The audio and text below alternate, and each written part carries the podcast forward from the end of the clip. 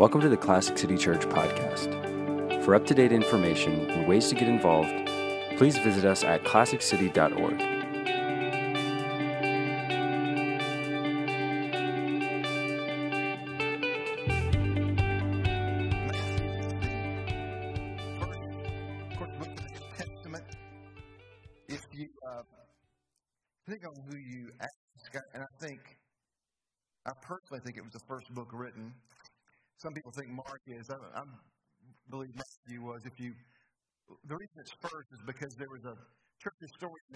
Eusebius, history of the church, and there was a.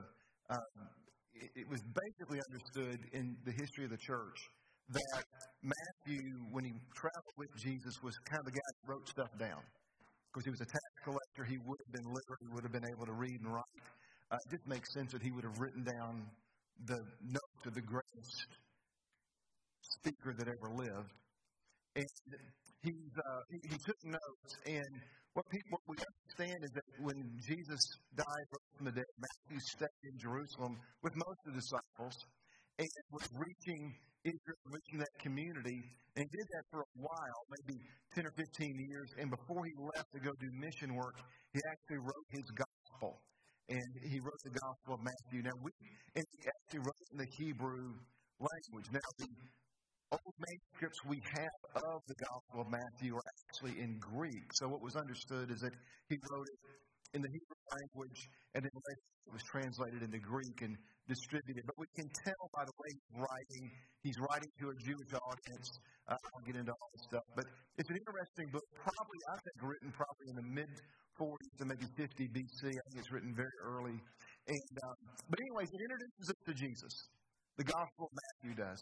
And what I'm going to share with you today, I want to the introduction of Matthew. We're going to read 17 verses that I promise you, you will not believe it while I'm reading it. But I promise you, this is some of the most exciting, profound stuff you're going to find in the whole Bible, in the New Testament. The, the New Testament starts with this exciting, profound, energizing revelations, and we're going to start reading it in verse 1 when you're ready. Ready? Verse 1 says this This is the genealogy of Jesus the Messiah, the son of David, the son of Abraham. Abraham was the father of Isaac. Isaac was the father of Jacob.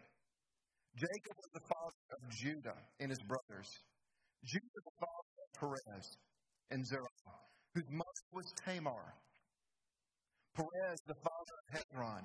Hezron the father of Ram. Ram the father of Amminadab. Amminadab the father, of the father of Salmon. Salmon the father of Boaz, whose mother was Ruth. Boaz the father of Obed, whose mother excuse me, was mother was Ruth. This is his mother was Ruth. Obed, the father of Jesse. Verse 6 And Jesse, the father of King David. David was the father of Solomon, whose mother had been Uriah's wife. Solomon, the father of Rehoboam. Rehoboam, the father of Abijah. Abijah, the father of Asa. Asa, the father of Jehoshaphat. Jehoshaphat, the father of Jeroboam. Jeroboam, the father of Uzziah. Uzziah, the father of Jotham, Jotham, the father of Ahaz, Ahaz, the father of Hezekiah, Hezekiah, the father of Manasseh, Manasseh, the father of Amon, Amon, the father of Josiah, and Josiah, the father of Jehoiakim and his brothers at the time of the exile. Verse 12. After the exile of Babylon, Jehoiakim was the father of Shealtiel. Shealtiel is the father of Zerubbabel. Zerubbabel, the father of Abihud. Abihud, the father of Eliakim. Eliakim, the father of Azor. Azor, the father of Zadok. Zadok, the father of Akim. A king, father of. Eliud was the father of Eleazar. Eleazar, the father of Matan. Matan, the father of Jacob. And Jacob, the father of Joseph, the husband of Mary. And Mary, the mother of Jesus, who was called Messiah. Thus there were 14 generations in all from Abraham to David, 14 from David to the exile to Babylon, and 14 from the exile to the Messiah. Have you ever read anything so exciting in your life? Of those things. But there's four places where he breaks up this monotonous pattern. Does anybody here know what syncopation is? A syncopation is when you have a pattern in music. You do something a certain way, there's a certain pattern to it, and then you break up the pattern.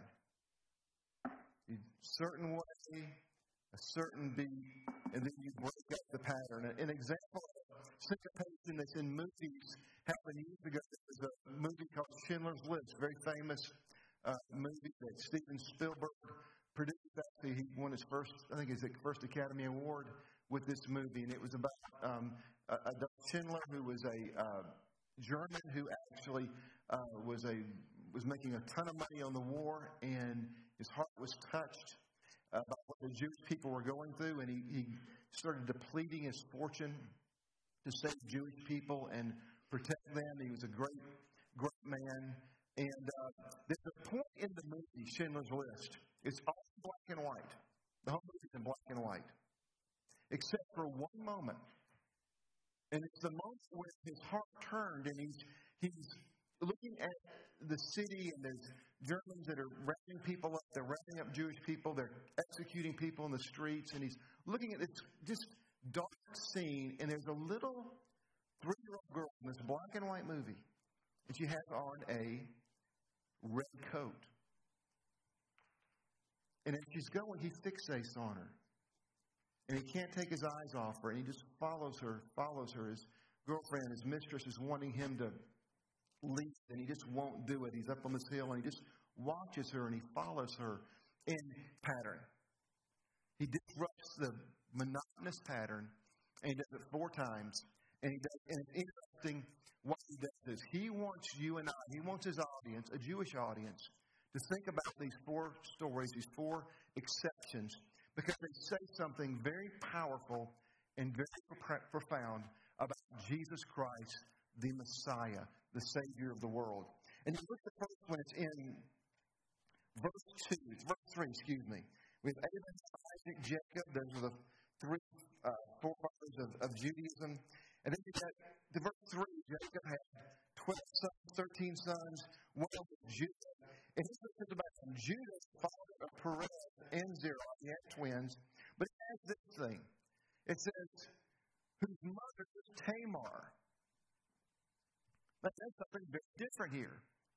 He mentions the mom. He mentions the mom. And he's going to do that a few other places. Why does he want us to think about this story in his mentioning the mom? Well, here's a couple things. Number one, Tamar was a Gentile.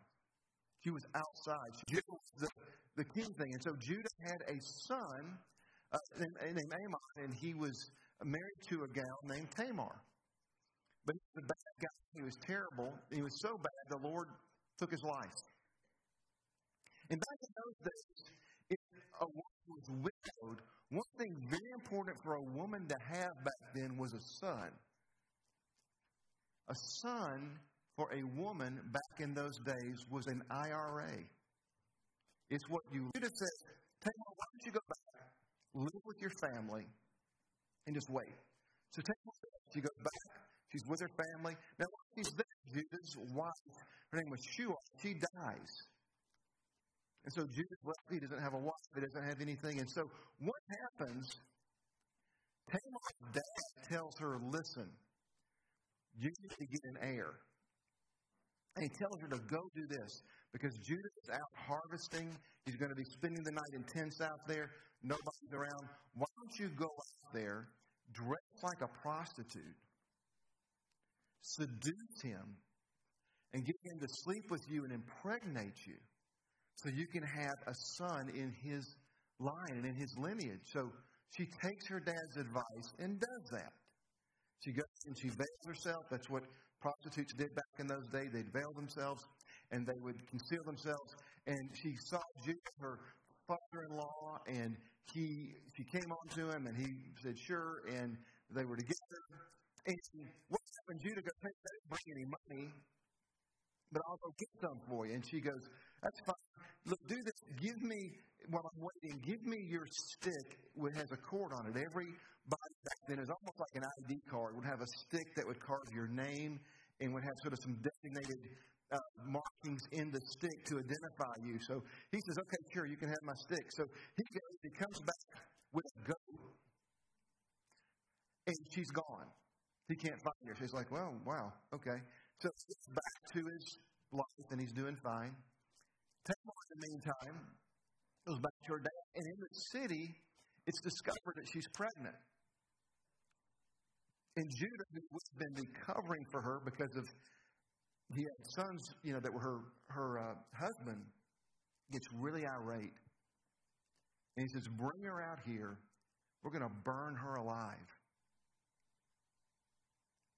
And then she comes out, and they're going to execute her, and she holds up the stick. She says, "Well, what of the man? Uh, the, the, the child is with the man who who owns a stick." And Judah looks and goes, "Oh my goodness!" He breaks he goes, She's more righteous than me. And she goes and she does have twins, Perez and Terah. She has two twins. The second story we talk about, the second one she mentions, that Matthew mentions, is syncopation, is in verse 5. Excuse me, in, yeah, verse 5. It says Solomon was the father of Boaz, whose mother was Ruth. Now you can read the story of Ruth. Uh, there's a book it's a four chapter long book about the story of Ruth. Uh, and Ruth was what we call a Moabitess. She was from the tribe of Moab. She wasn't Jewish, she was from the tribe of Moab. And we can read, I think it's in Genesis chapter um, 18, the story of how the Moabites came into being. Now, are you familiar with the story of Lot? Lot was Abraham's cousin. He, uh, he and Abraham were good friends. They had to part um, Lot went to a, a land called Sodom and Gomorrah, and he was there. And while he was there, they, they went south, to say the least. Sodom and Gomorrah did. It's famous for that. And so God judged and destroyed Sodom and Gomorrah, but got Lot and his family to come out. Uh, Lot's, Lot's wife was struck. And so Lot was there with his two daughters, living nowhere. And so again, the girls are worried about having an heir, having somebody. There's no men around. They're in these caves. And so they get their dad drunk and sleep with him. One one day, a few days later, the other does the same thing. Of course, he can't remember what happened. And they get pregnant from their dad. You, know, you go off to, you're a parent, your kids go off to school. You have sons. They bring back a girl and you're meeting her and you say, Well, tell me something about yourself. And she says, My daddy and my grandpa are the same person. You know, you're sitting there going, trying to do the math but not be obvious. That's a very unusual situation. That's what happened. And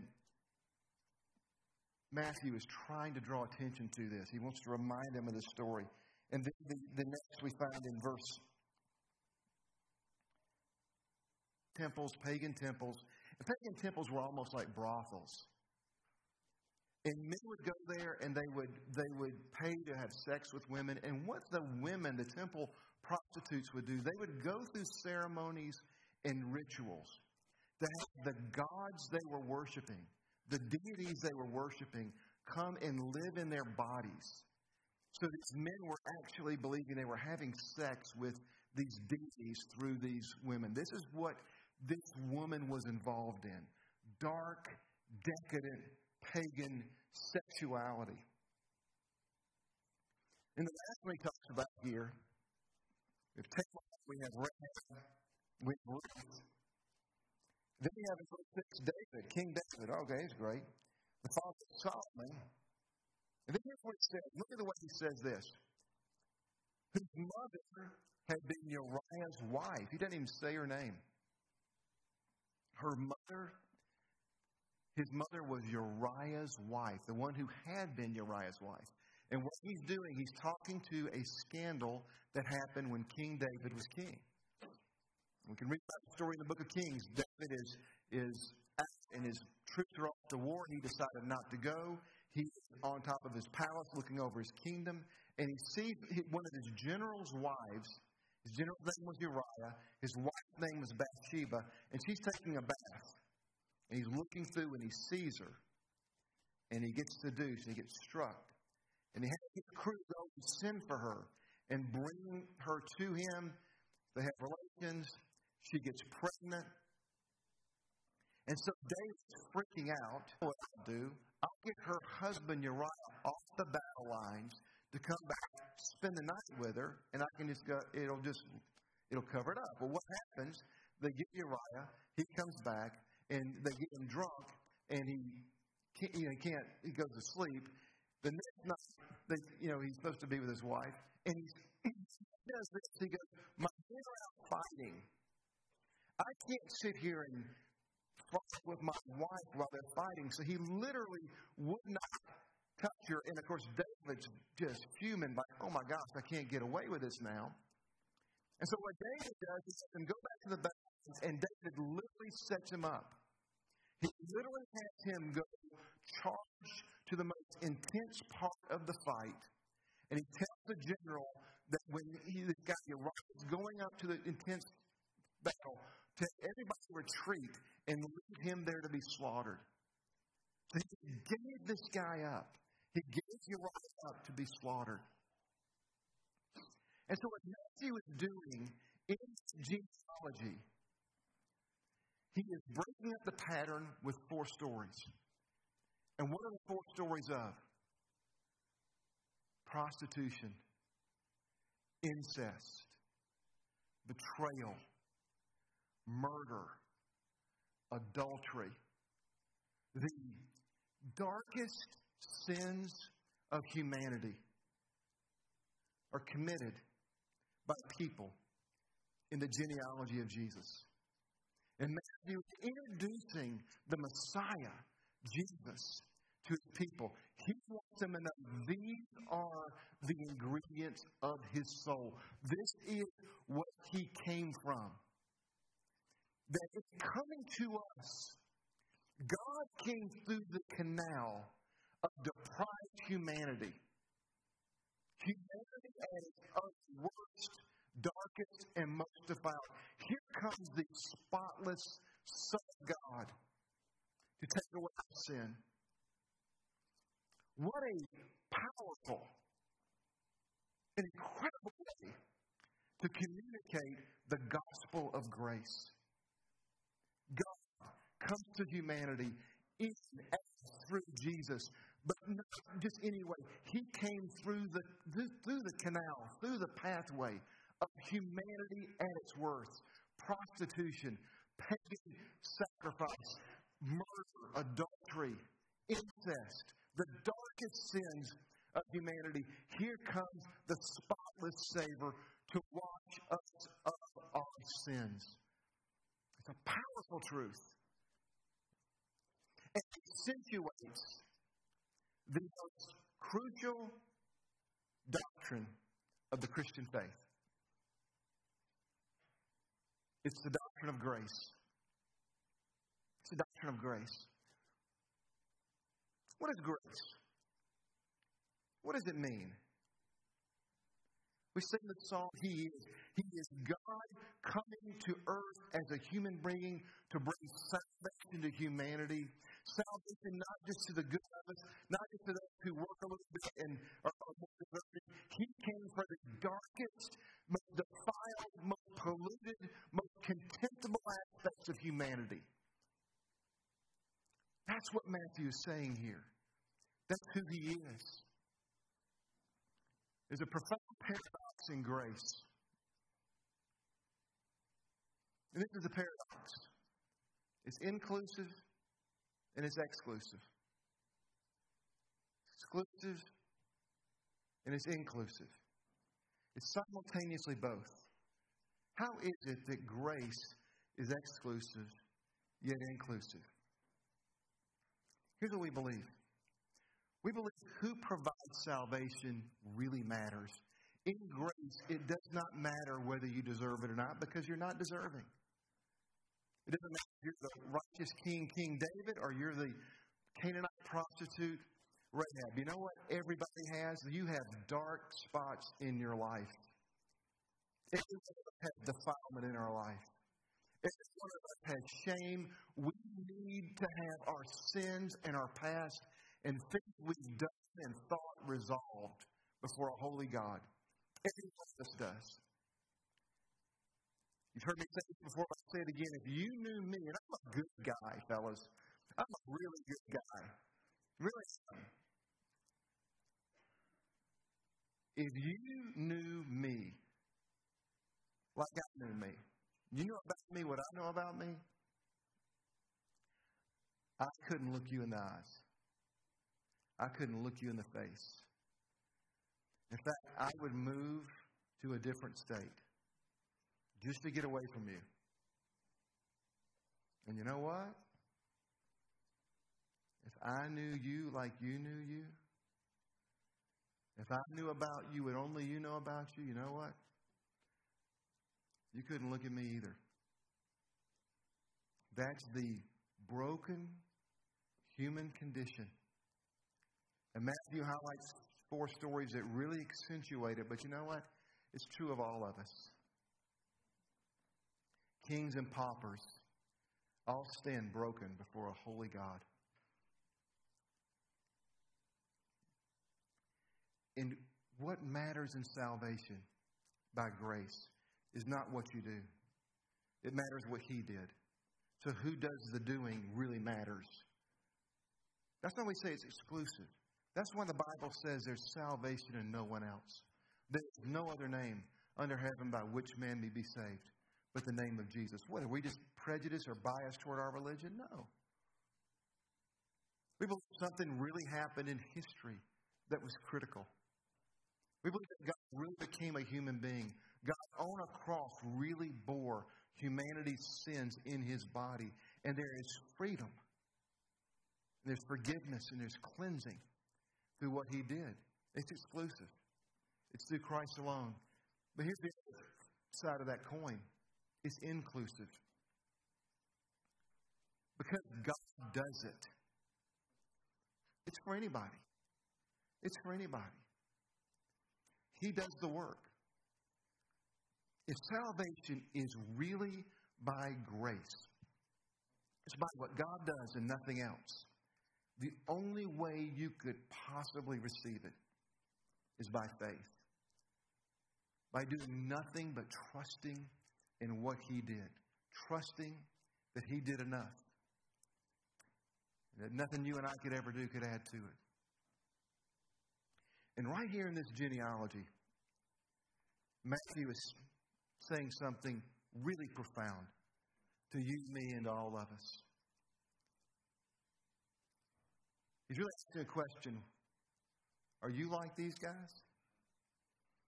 Can you, you see yourself in the story of these four women, these four situations? I bet you can, one way or another, even if you're a good person. We've been defiled. We need salvation outside of ourselves.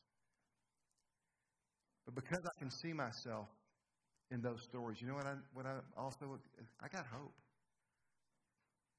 I got hope that I can experience a salvation I could never earn. I can experience a freedom earned. I can experience a cleansing that is so thorough that my darkest, deepest past does not matter to God He sees beyond that. So, what Matthew is doing here is we celebrate Christmas, Christmas, we celebrate the birth of Jesus. We remember the wonder of God coming to our earth and to our planet. Matthew wants to remind us of this powerful truth. He came for the broken, the defiled, the sinful. He came to make us whole in the sight of God. And if you've never experienced that, and I, I want to encourage you, man, to, to make Jesus Christ the Lord of your life. Receive the grace of Christ. Receive what He's done for you on a cross. Receive the grace of God that can cleanse you and make you whole before a holy God. There's a song, What Can Wash Away My Sin? Nothing but the blood of Jesus. What can make me whole again. Nothing but the blood of Jesus. Oh, precious is the flow that makes us white as snow. No other fount I know, nothing but the blood of Jesus. Let's pray together. Heavenly Father, we thank you for this really incredible way that you inspired Matthew to share the gospel and really introduce the Jewish people of the first century, but also us today, to introduce us to Jesus by looking at his genealogy, by looking at the ingredients of his soul, to look at the stories and the circumstances from which he came. And we see it was a rough past. Was a past of incest. It was a past of prostitution. It was a past of sexual perversity. It path of adultery and murder and betrayal of friendships. People in his past did some of the things we do in our past. And we thank you that he makes us, by His blood and by His doings, clean in your sight. And Lord, just pray for those here today, one that are struggling because they're, they're feeling guilty, they're feeling defiled. Lord, I pray that the, this, the truth of this, you make it real to them. If they would, they would experience, Lord, uh, if they haven't received you, they'd experience a cleansing. If they're Christians struggling, I pray they would have, just the Holy Spirit would affirm that they are precious and they're clean in your sight, that you've done all the work to make it so. We pray you'd make the grace of Christ real and effective and vibrant in our soul and in our being. And we pray this in Jesus' name. Amen.